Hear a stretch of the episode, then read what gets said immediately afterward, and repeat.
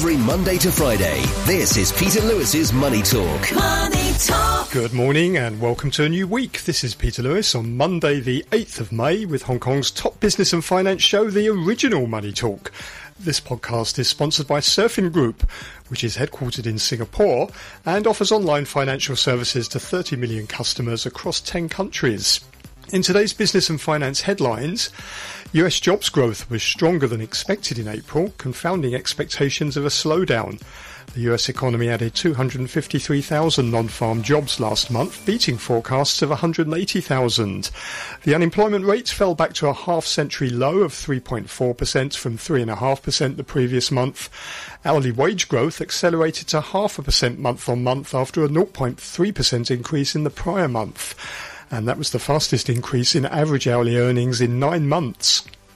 Activity in China's private services sector grew for the fourth consecutive month in April.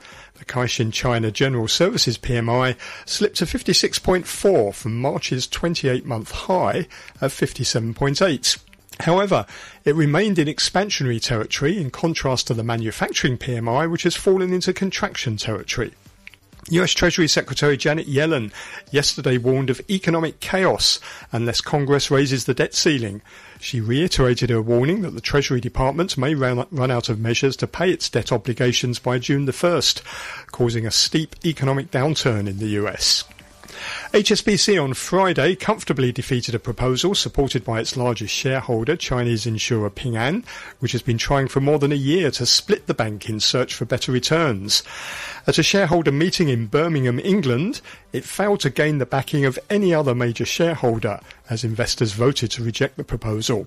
HSBC Chairman Mark Tucker told the AGM the vote draws a line under the debate over the structure of the bank. On today's programme, I'm joined by Alex Wong, Director at Alex KY Wong Asset Management, and Frederick Chu, Managing Director at Magnum Research. With a view from mainland China is Ben Cavender, Managing Director at the China Market Research Group. And if you want to get in touch, please go to my website. You'll find it at peterlewismoneytalk.substack.com. Peter Lewis's Money Talk. Risk appetite returned to Wall Street Friday after Apple, the largest US company by market value, reported first quarter results that exceeded analysts' expectations. Apple's shares rallied 4.7%, helping to snap the S&P 500's four-day losing streak. The benchmark index climbed 1.9%, ending the day at 4,136. The Dow added 547 points, or 1.7%, to close at 33,674. The Nasdaq Composite advanced 2.3% and closed at 12,235. Despite Friday's rally, the Dow and the S&P 500 logged their worst week since March. The Dow lost 1.2%, while the S&P 500 dropped 0.8%. The Nasdaq eked out a small weekly gain of 0.1%. Regional bank stocks bounced back on Friday, although small and mid-sized banks are still nursing heavy losses for the week after the failure of First Republic. The rebound for regional bank stocks was boosted by notes from JP Morgan, which upgraded Western Alliance, Zions Bank Bancorp and Comerica to overweight. The firm said those three banks appear substantially mispriced, in part due to short selling activity. Shares of Los Angeles-based PacWest surged almost 82%, recouping some of its 49% decline on Thursday when the lender announced it was reviewing its strategic options. And in May so far, PacWest shares are down almost 57%. Hong Kong stocks led gains in the Asia Pacific region. The Hang Seng Index rose 101 points, or half a percent, to 20,049. For the week, it was up 0.8%, the best week since March the 31st. The tech index climbed 1% Friday, reducing its weekly losses to 0.2%. In mainland China, the Shanghai Composite slipped by half a percent to close at 3,334, and for the week, it was up a third of a percent. Futures markets are pointing to further gains for Hong Kong stocks this morning. The Hang Seng Index is expected to rally about 140 points at the open, that's 0.7%.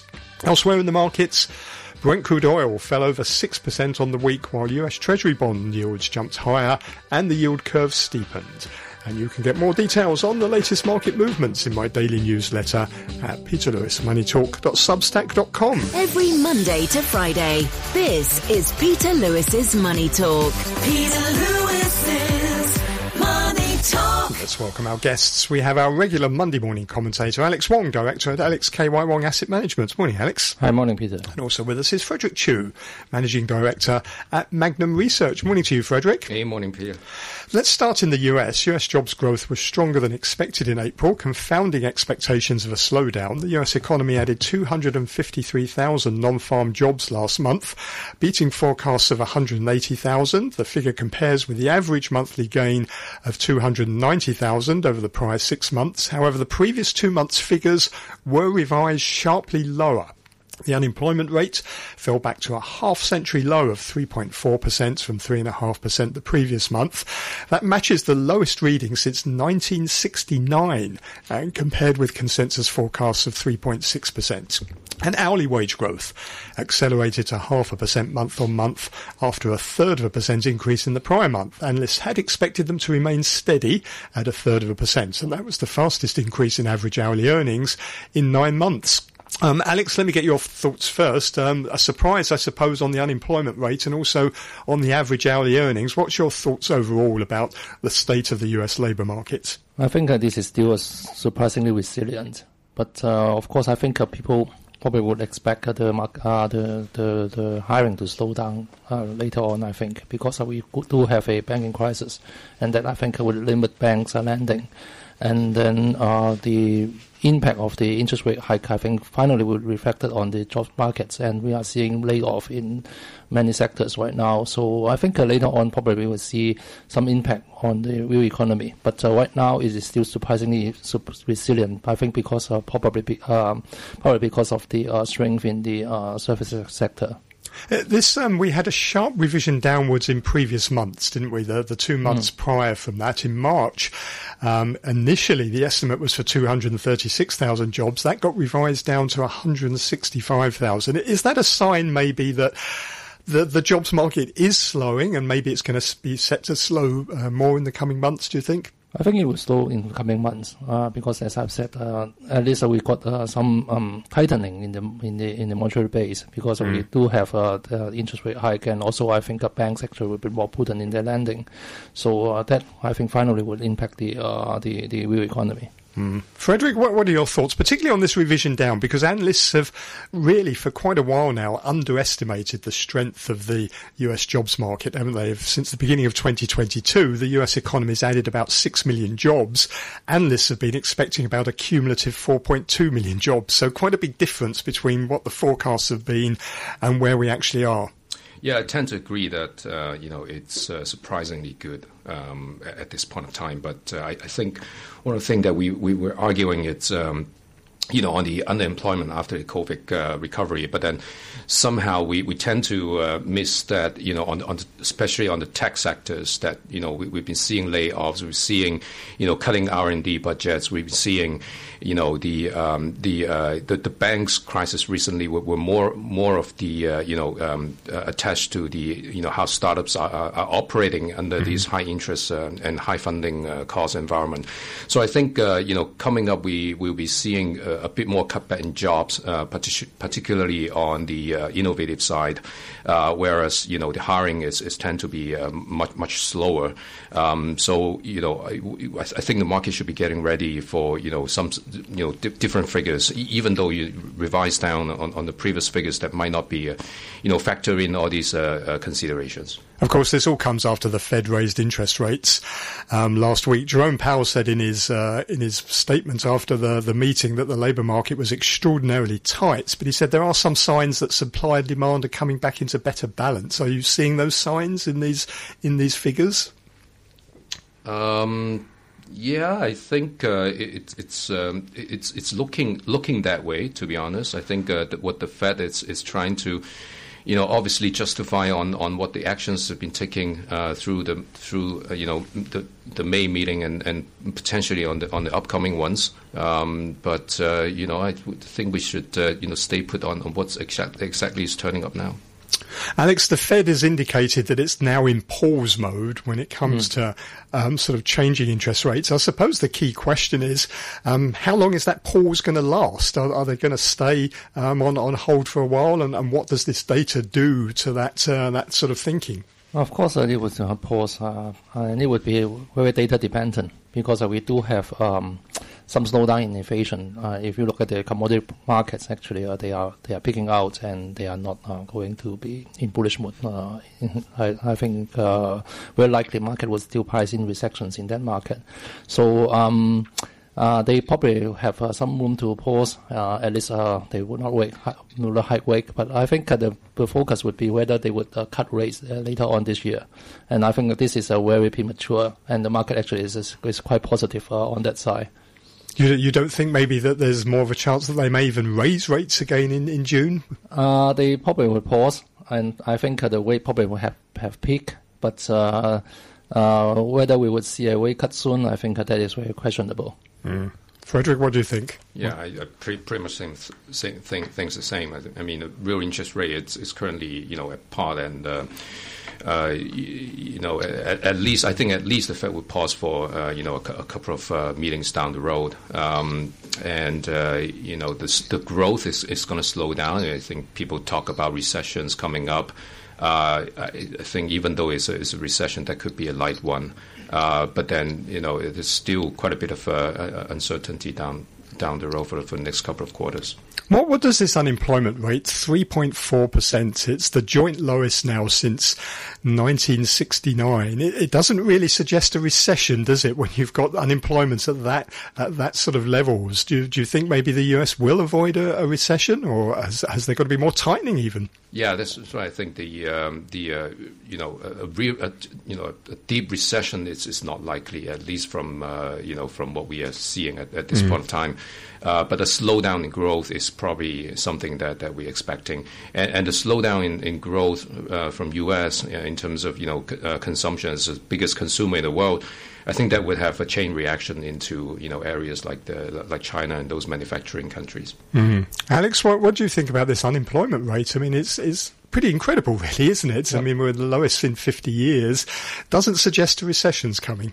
Yeah, but I think uh, the the economy will slow down because, as I said, um, we have do have a rate hike, uh, like a series of rate hike already, and then we do have the Ukraine crisis, and so we would see the impact on the real economy. So I think uh, the unemployment will start to rise again. Mm, okay.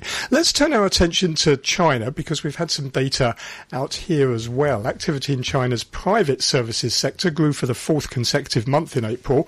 The Caixin China General Services PMI slipped to 56.4 in April from March's 28 month high of 57.8. However, it did remain in expansionary territory, which is in contrast to the manufacturing PMI, which fell into contraction both new orders and foreign sales increased at softer paces, while employment grew the least in three months. Business sentiment deteriorated to a four-month low, and on the price front, input cost inflation accelerated to a 12-month high due to elevated staffing costs and higher prices for raw materials, while output cost inflation rose slightly. Um, Alex, it's we're getting a picture now, aren't we? We've, we've got now all four surveys, the two Caixin mm-hmm. surveys, the two official ones, both saying the same thing that uh, services is doing okay, but manufacturing isn't. I think manufacturing would still be bad because uh, we are seeing uh, relocations of uh, manufacturing base by foreign companies, and I think uh, the demands from uh, overseas actually will slow down later on. So manufacturing sectors would still be bad. Uh, the first services sector is strong because we are still seeing revenge spending by Chinese citizens. I think that probably would still be okay for a while. What do you think, Frederick? Uh, I think um, the, the, consumption in China is still yet to pick up um, at this point of time. I think uh, you know the, the, the service sector is, is giving out you know some pretty good numbers, but if we look at um, the, for instance, the uh, property market, it, it's still underwater. Um, you know, demand for new new housing, it's, it's, still not not really picking up. That, that mm-hmm. causes further further troubles to the uh, you know property developers.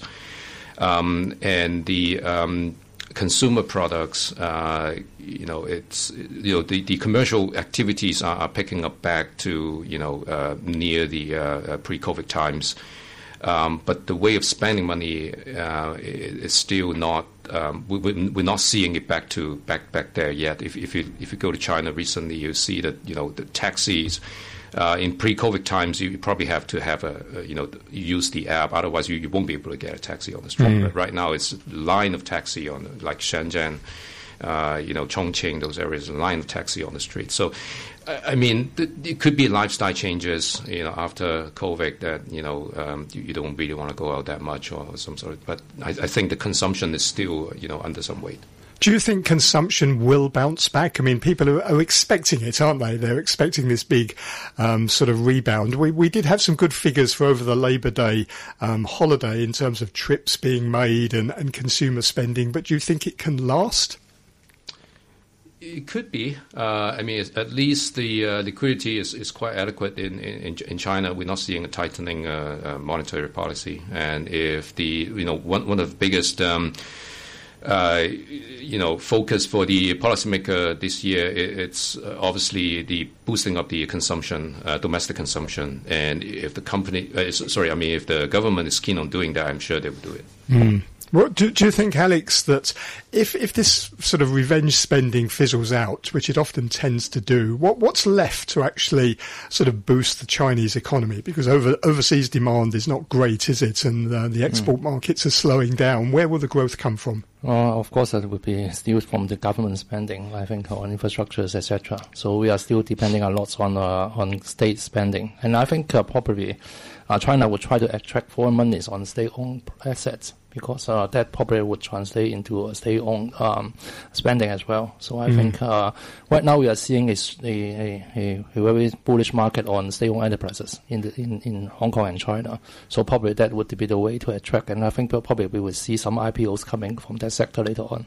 But uh, that's sort of really going back to the old sort of growth model, isn't it? Uh, we we had the, uh, uh, the, the Chinese leadership, the Central Financial and Economic Affairs Commission, over end of last week, talking about um, new industries, building sort of modern industries, um, also doing things about uh, childcare, developing a universal childcare service system to get more people into work. But none of this, um, what's actually happening, doesn't seem to do any of the building of new industries. Just investing in, uh, you know, more bridges and roads isn't going to do it, is it? I think probably also uh, state-owned asset probably doesn't mean that just they own fixed asset. I think they probably would uh, spread out into uh, private sector, the, the services as well. I think mm-hmm. because uh, uh, probably private sector investment would be would, would not be that strong, so they probably would step into those uh, those areas as well. So I think uh, probably in, uh, even though China Mobile is still China Mobile, but I think uh, they probably would do more new business, so no new, new branches of uh, services. So mm. that I think uh, is uh, some changes in, in state-owned uh, enterprises. Frederick, when when China talks about building uh, modern industries, what what sort of things is it talking about? Well, I, I, think it's it's a cycle thing in in, in China. You know, especially coming from from policy perspective. You know, go go public, go private, and then. Mm-hmm. Uh, rebuilding, etc. I think it's it's more of uh, you know how you want to regulate a particular sector, like um, building up new industries. It all has to do probably with a new exchange or you know um, new tech uh, type of uh, you know business model. Uh, it, it's really about you know how right at this point of time, I think what the government is, is really up, really interested in doing is how to you know better regulate each of these uh, business sectors and not let them to be, you know, cross over too much to some other areas that they are unable to uh, get a hold of. Uh, the finance sector, obviously, is coming up to be the major focus. You know, that we've been seeing a you know a, a mega uh, regulator which you know stay above all the uh, uh, you know commissioners and then coming down to cross-border fundings and, and all sort of things like that. So uh, I think that the new industry, to me, is really a new form of uh, of uh, you know uh, you know formality uh, from from a government's standpoint. And what happens to the old industries? Do they just get phased out? The things that uh, the, the, government wants to have replaced? Is or is this, you know, are we going to see some dramatic changes, or is this going to be a gradual phasing out of, I don't know, maybe coal-related industries and moving into more environmental friendly type industries? Yeah, I think moving into uh, or transforming into a more comfortable uh, uh, reality that that's that the that the government would, would want it to be. I, I mean, the you know the. Um, the, the, the, major engine is still coming in from you know tech, finance, real estate, property, etc. But uh, the, you know th- those are the sectors still still exist for you know uh, the uh, you know long time. But then you know the way they operate uh, could be fundamentally different. Mm. Alex, one thing that's been very noticeable over the past couple of weeks is as we've had the earnings reports from US and European companies, how much China has popped up um, in, in those results. We had companies like um, Estee Lauder had its biggest share price fall on record when it said that uh, there was a more gradual recovery um, than expected. LVMH as well was also warning. But then we had some other companies like Adidas saying they were quite optimistic um, about China. But it, it is noticeable, isn't it, that China really is having an impact on overseas companies? Of course, I think uh, uh, Estee Lauder is, uh, individual problems. I think this uh, got its uh, own um, supply chain problem, so that probably may not be that uh, representative. But anyway, I think uh, uh, China would be a very important part, and foreign companies' representation, I think, uh, would still be very important. But uh, one thing to note, I think, is the uh, resentment of the um, American culture. I think probably mm-hmm. we would see strength in, in in Japanese companies or European companies more than uh, U.S. I think because mm. uh, we do have uh, some resentment towards uh, American uh, uh, cultures right now in China. Mm, that's an interesting thought. I mean, have have maybe the American companies overestimated? You think their business in China and the growth that they could see from China? Probably because if you just look at the um, box offices of Hollywood movies in China, actually Marvels do have some tumble in, in their box office in China. Mm. So I think this, this is some point to note uh, in the future. And Starbucks, they were warning that it was going to be a difficult environment as well. So yeah, yeah you're right. It does seem to be the American companies, whereas um, firms like uh, Budweiser, for example, they, they were quite positive. Budweiser actually has its own problem in America right now. What, what, what, do you think, Frederick? I mean, there, there is this um, divergence now, isn't there, between overseas companies? You know, where we're seeing some those that have raised the bar too high seem to be disappointed, whereas those companies that have been warning about, you know, don't expect too much from China, they're the ones that seem to have surprised and, and seem to be a bit more bullish and optimistic. I I think it's more to do with. Um, the way that you think you can do business in China. I think you know for foreign foreign companies, uh, they they always have a um, uh, perception. It's uh, you know China, big country, many people. You know, uh, a big market and so forth. And once you step into it, and then you operate it in your own way or in your home way, um, then you get uh, what, what, you expect of them. But it's, it's not the case. I mean, mm. China is a very unique market, have a unique culture. It has, uh, you know, the um, you know the kind of Chinese way of of, of thinking. Uh, towards many things. So I think you really have to understand how things are working. Just like uh, Japan, why, why, do we have to X Japan out of the entire Asia? It's because of the uniqueness in, in the culture. And if you want to do business mm-hmm. there, you really have to be on the ground um, you know, have the uh, you know domestic type of thinking uh, and planning in order to help you to to to get through many things. Um, but we, you know, it's, it's, we, we've been seeing numerous cases like the you know, foreign con- foreign companies coming into China, you know, operating in their own way, that comes up with a, you know, some sort of a, a, clash. I'm not saying about like which one is good or, or not good, but it's just the clash that you, you really have to get through. Mm. I want to get your thoughts about the markets um, out here as well, but also let's start in the, the US. We seem to have a bit of a, um, a risk-on market on Friday, didn't we, Alex? Uh, sort of sentiment seemed to be improved. The, the, the share prices of some of these regional banks um, rebounded, but uh, how, are we sort of out of the crisis? Do you think, or um, is this there's more to come? I think at least uh, we are out of the banking crisis. I think that I think uh, would only limited to the um, regional bank sectors people probably would not worry about the um, large banks in the in the U.S. right now, and but I think uh, overall the credit um, actually would be tightened later on because of this. Um, so that would have some impact on other sectors later on. Um, for overall, I think the uh, U.S. market actually is supported by a few counters right now. Uh, and people are talking about a very weak uh, breadth in the market in the mm. US. So um, and also the S&P actually has a very strong resistance around 4200 right now. It's so just about 10 companies, isn't it, that are holding up the S&P 500, which is not great. Yeah, uh, yeah, that that's the, the, the, the, key concern right now because we have uh, we have do have some spread out in, in, in on Friday. Uh, that is uh, some encouraging sign. but uh, the point is that we do have a uh, we trade in treasuries recently, and, mm-hmm. and and also the U.S. dollar actually is not that weak. Uh, so I think uh, we, we should be a little bit prudent because uh, every time when the S&P approach approaches uh, uh, 4200, actually they, they got a mm-hmm. pullback. So that is a key level to watch right now. Frederick, there's another crisis potentially brewing. Janet Yellen warning that if the debt ceiling isn't raised, uh, the government's going to run out of money by the 1st of June and it's going to be an economic and a constitutional crisis. Is she overplaying her hand here or is yeah. she right? Yeah, I think so. I think it's just a political drama here.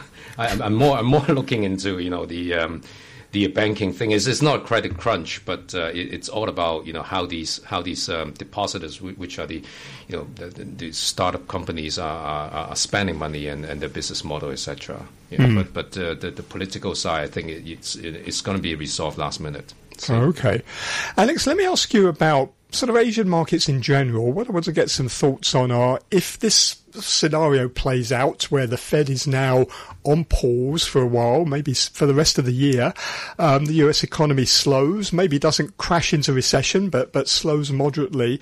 What does this mean for Asian stock markets? In particular, are, are, there certain markets that you should be looking at that could benefit from this scenario and some that you should avoid, and also particular sectors that might benefit and you should avoid? Well, I think uh, we probably will still see polarization, and the market as a whole will not go much higher or much lower. I think uh, probably we will stuck in, within within a range uh, for certain markets. I think. Uh, last time we talked about Indonesia, I think Indonesia will still be interesting. And then uh, Japan actually I, uh, is boosted by uh, Warren Buffett comment. I think uh, that probably will still attract fund flows. And and also I think uh, the BOJ statement actually is still encouraging. So um, Japan I think probably will still outperform, and also it is benefiting from the rising importance in, in, in, in China markets by Japanese companies. So I think that probably would, would, would stand out as well. For for Hong Kong, I think people will still concentrate or concentrate on uh, state-owned enterprises. Uh, probably that, that would outperform. And what about India? The IMF is saying that China and India are basically the two growth engines uh, for Asia. Is that going to be reflected in the stock market? I think India probably will underperform. Uh, because it's outperformed so long, and then it has too much representation in MSCI ex Japan. Mm. So um, if China do have uh, some some some strength, then probably that would be at the expense of India. And of course, India got the short short seller reports, and that has actually hurt uh, the overall sentiment as well. Mm-hmm. Frederick, any countries or sectors in this region that stand out for you in this uh, in this new environment of sort of the Fed being on hold? Uh, I think if you look back at the one-year time span uh, among Greater China and U.S., China actually is doing not that bad. I mean, if you look at the uh, the uh, Shanghai uh, Composite uh, in, in, in, the, in, the, past one year, you know, you, you, you're getting eight eight percent, nine percent return. I think if I would have to bet on, I would bet on China A shares this year. Um, you know, on the back of you know the government support, even though consumption is, is, is due to pick up, but um, with, with with with government policy, we know that in China things are going to work out. Um, so uh, you know, stimulus from from the government was one, one of the major catalysts. Uh, Hong Kong, uh, as I agree with Alex, it's probably going into consolidation. Uh, not much surprise. Uh, and, and U.S. it's just going sideways, you know, with uh, upper and lower band of 300, 400 points. And what about the two markets that are very dependent upon tech exports, South Korea and um, and Taiwan? Um, are, are, they going to suffer in this environment? We're seeing a slowdown, aren't we, in uh, in, in, manufacturing and demand? So do you, do you think uh, is that priced into the markets, or do you think there's more to go there in those two markets? In the meantime, they are supported by the uh, concept of AI, so uh, they probably would still be uh, that way, I think. But uh, the, the, the run actually is uh, is losing steam right now, so uh, probably they will not uh, outperform as uh, they did uh, earlier. Great. Well, thank you both very much. Great to hear your thoughts there this morning. That's Alex Wong, Director at Alex KY Wong Asset Management, Frederick Chu, who's Managing Director at Magnum Research.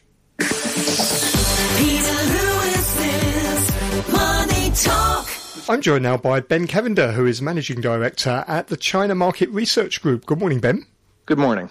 Um, can I get your thoughts, first of all, on the Chinese economy? We've had a lot of uh, PMI data out uh, last week. Seems to be showing a very consistent pattern, both the official uh, PMI numbers from the National Bureau of Statistics and the Caixin numbers. Manufacturing um, in contraction, but services holding up, but seems to be slowing a little bit compared to where it was over the last few months. What, what are your thoughts?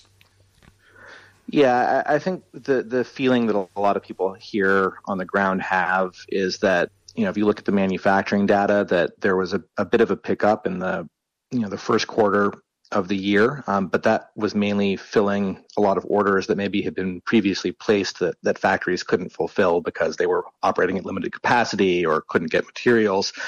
And now I think what we're seeing is that there's still a fa- fair amount of weakness in the global economy and in the demand that's being placed to Chinese factories. And so I think as a result of that, you're going to see manufacturing in China likely continuing to be a little bit weak over the next few months. So maybe not quite the return to form that, that maybe a lot of people were hoping for.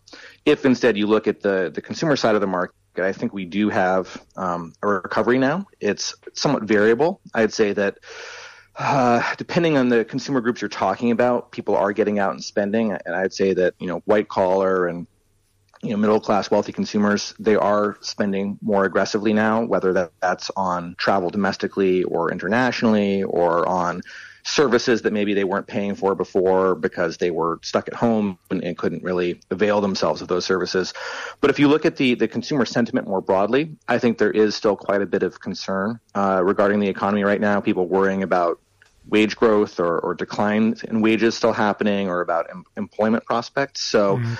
um, I'm you know I'm I'm cautiously optimistic about the economy. I do think we're in a recovery mode right now, but I don't think it's strong enough to really be that exciting right now for for businesses uh, for investment. But at the same time, it's also not bad enough that I, I, think we're going to see much in the way of stimulus coming from from Beijing. And so it kind of puts the economy in a little bit of an awkward position in terms of what the, the growth model is going to look like for the rest of the year. Uh, it does seem, doesn't it, that maybe people have overestimated a little bit just how strong the Chinese economy was going to be coming out of all those um, lockdowns. As you say, we seem to be seeing a modest recovery, but it's certainly not a boom, is it? And when it comes to the consumer, they seem to be buying services rather than goods. Yeah, it's still it's still very much services rather than goods, and that makes sense. You know, people want to go out and and dine with friends, or you know, maybe take care of a medical procedure that that they couldn't get done during COVID, or travel somewhere because they've been locked up at home. But they're still being very cautious about how they spend on material items because they just don't really know what the rest of the year is going to look like. And I, I don't think there's been enough positive sentiment to really kind of get people out of that shell and that worry that maybe the economy is going to continue to slow down.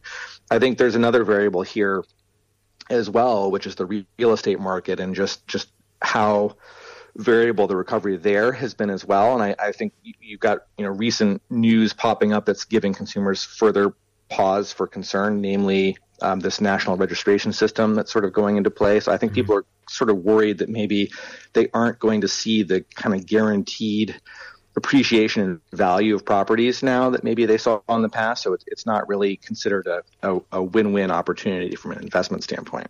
When we dig into the, the PMI data, one thing that stands out, the employment sub-index for manufacturing, that's now in contraction, been in contraction for two months already, and employment is also slowing in the services sector as well. Is that a worry? Is that going to ultimately weigh um, on the consumer? Is going to be uh, he's going to be concerned about his job security, isn't he, rather than wanting to spend more? Yeah, you know, I think it is a concern. I, you know, I think virtually every manufacturer that I've spoken to in the past couple of months, regardless of what sector they're manufacturing for, has said they either have or are expecting to at some point sort of reduce the number of people they have working the factory floor just because they're really concerned about future orders.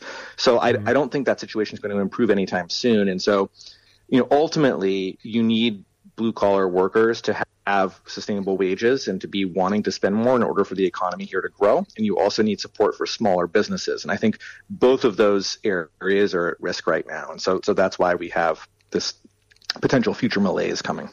And what about inflation? It was noticeable also in the services PMI that um, prices do seem to remain elevated, don't they? Uh, input prices certainly. Um, anyway, is that a concern? I think it's a it's a small concern. I mean, I you know higher input prices definitely are going to have an impact, and and some of that's going to get passed on to the consumer, which ultimately is going to make it hard to kind of speed up the economy because you are going to have people you know, worrying about how far the, the money in their wallet goes. Um, but having said that, I, I, you know, overall, China's really been quite insulated from inflation as compared to most other major economies. And so it's a, it's a little bit of a worry, but maybe not as much of a worry as, as we have elsewhere. And the Central Financial and Economic Affairs Commission at the end of last week was talking about building uh, modern industries. It seemed to be very focused upon this uh, race tensions with the, the United States. It was talking about accelerating the construction of a modern industrial system. What, what do they mean by that? Well, I, I, think China is very much operating on this plan that there are a few key sectors where China absolutely has to be the, the dominant player globally over the next 50 years if they're, they're going to be able to escape the middle income trap and sort of continue to create positive quality of life for Chinese nationals. Uh, and so I think if you look at where stimulus money is going to go and where government investment is going to go, it's really going to be earmarked for semiconductor industry, for applications that, that rely on those semiconductors, so quantum computing, AI, uh, battery technology. Uh, so I, I, think we're going to see a lot of growth in those spaces, but uh, at the same time, it's it's very hard to completely direct economic policy and have it work perfectly, especially if you're not also supporting regular everyday small businesses. And what does the this slowdown in China's economy or the deceleration anyway mean for overseas companies, European and US companies operating in China. The, the, the China business is popping up quite a lot in their earnings reports at the moment, isn't there? Estée Lauder uh, mentioned it when it had its big sh- uh, share price fall. Adidas, Anheuser-Busch have all been talking about their businesses um, in China. It seems that maybe some of them, anyway, have certainly sort of overestimated uh, the the rebound, and then that's hit their share prices when uh, when investors have been disappointed in the earnings call. Yeah, I think um, a couple of things have happened. I think one is, is, that China really carried global sales for a lot of these companies for the first couple of years of the pandemic, and I think a lot of companies did a really poor job of both uh, forecasting in the, the closure of the economy here and then forecasting the reopening. And so they've sort of been put in a precarious position with too much inventory, not really being able to sell through to consumers here, while still putting a lot of pressure on China as a market to kind of carry growth globally. So that's that's where you see the problem happening. But I think the the bigger issue going through COVID is that a lot of um, multinationals didn't really either empower their local teams enough or kind of paused a little bit on investment and support here. And the mm-hmm. end result has been it's given domestic Chinese firms room to become quite a bit more competitive. So whether you're talking about beer sales or you're talking about cosmetics, um, they're really operating in a much different environment now. It's still a really good market, and, and f- large foreign brands, especially, should be investing here and, and trying to, to take a, a, winning position in the market. But they have a lot more competition than they did a year ago or two years ago. And are the geopolitical tensions also worrying them as well, and, and maybe uh, causing them to pause a little bit their investments? Well, yeah, I, I, think it's a, I think it is a concern. Uh, uh, especially if you're in more sensitive industries. I think if you look at tech, for example, it very much should be a concern because th- there are going to be a lot of eyes on the business and it, it may just be impossible to operate cleanly here. Um, if you look at more consumer goods type brands, I think the reality when you talk to consumers is that they're still very much driven by is this, you know, the right brand heritage, is it the right style, is it the right fashion, um, and they're continuing to purchase foreign brands, but at the same time, there, there's just there's a lot more competition uh, for their choice. Mm. And how much is this new um, counter espionage law affecting um, Chinese uh, uh, overseas businesses in China? Is that something they're worried about? Because we've seen these raids, haven't we, on the offices of Bain and some other consultancies. Is that a concern for companies? Yeah, I, I think it, it, you know, it should be a concern. I think, you know, the reality is if if the business is operating cleanly, um, it may get a close looking at, but ultimately will be okay.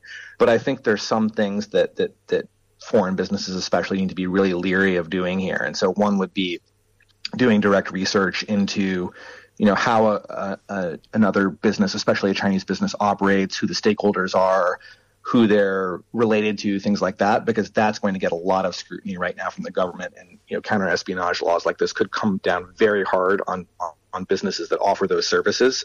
So I think it's a it's a case of be very very careful what you're doing here and make sure that everything is is very clear and above board. I mean, what they do, a lot of these companies, is they sort of research in depth what is publicly available information and particularly trawl through a lot of data, don't they? And then they come up with these reports. But that seems to have um, alarmed the authorities in Beijing, the, the ease of access that these companies have to that data. Yeah, I, I, think I think Beijing is very concerned about how that information is being parsed, and it seems very clear that it's going to be increasingly difficult to get access to some of that data. Mm.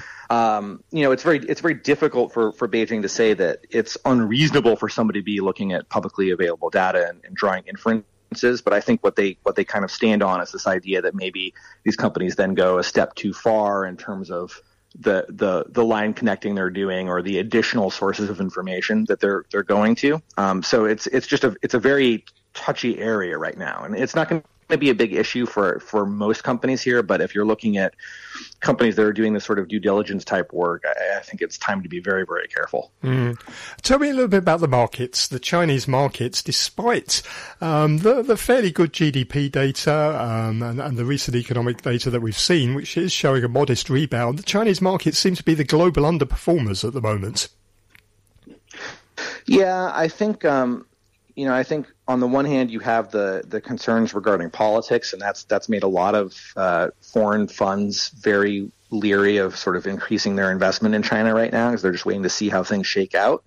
I think the other side of this as well, which I sort of alluded to before, is that you know we we've had we have this rebound happening, and it's in some ways stronger maybe than than people had expected. And the result of that is that now we're not expecting to see much in the way of direct stimulus coming from the government. I think a lot of investors were expecting that stimulus to happen and, and seeing that as the thing that was going to really propel growth for a lot of these stocks. And, and now that that's not likely to happen, maybe the the upside case for for how performance is going to go, at least for the first half of this year, is quite a bit more bearish than it was previously, and, and that's why you're seeing the underperformance. Ben, always a pleasure. Thank you very much indeed. That's Ben Cavender, who is Managing Director at the China Market Research Group. Thank you for listening this morning. Do please take a look at my daily newsletter, which has far more information on it on some of the topics that we've been talking about today. You'll find that at peterlewismoneytalk.substack.com. I'll be back with another show tomorrow. Joining me then will be Asian Fund Management Industry Consultant Stuart Allcroft, Sean DeBow, Chief Executive Officer at Horizon Capital Asia, and our US economics correspondent, writer and broadcaster Barry Wood. Have a great day. Money Talk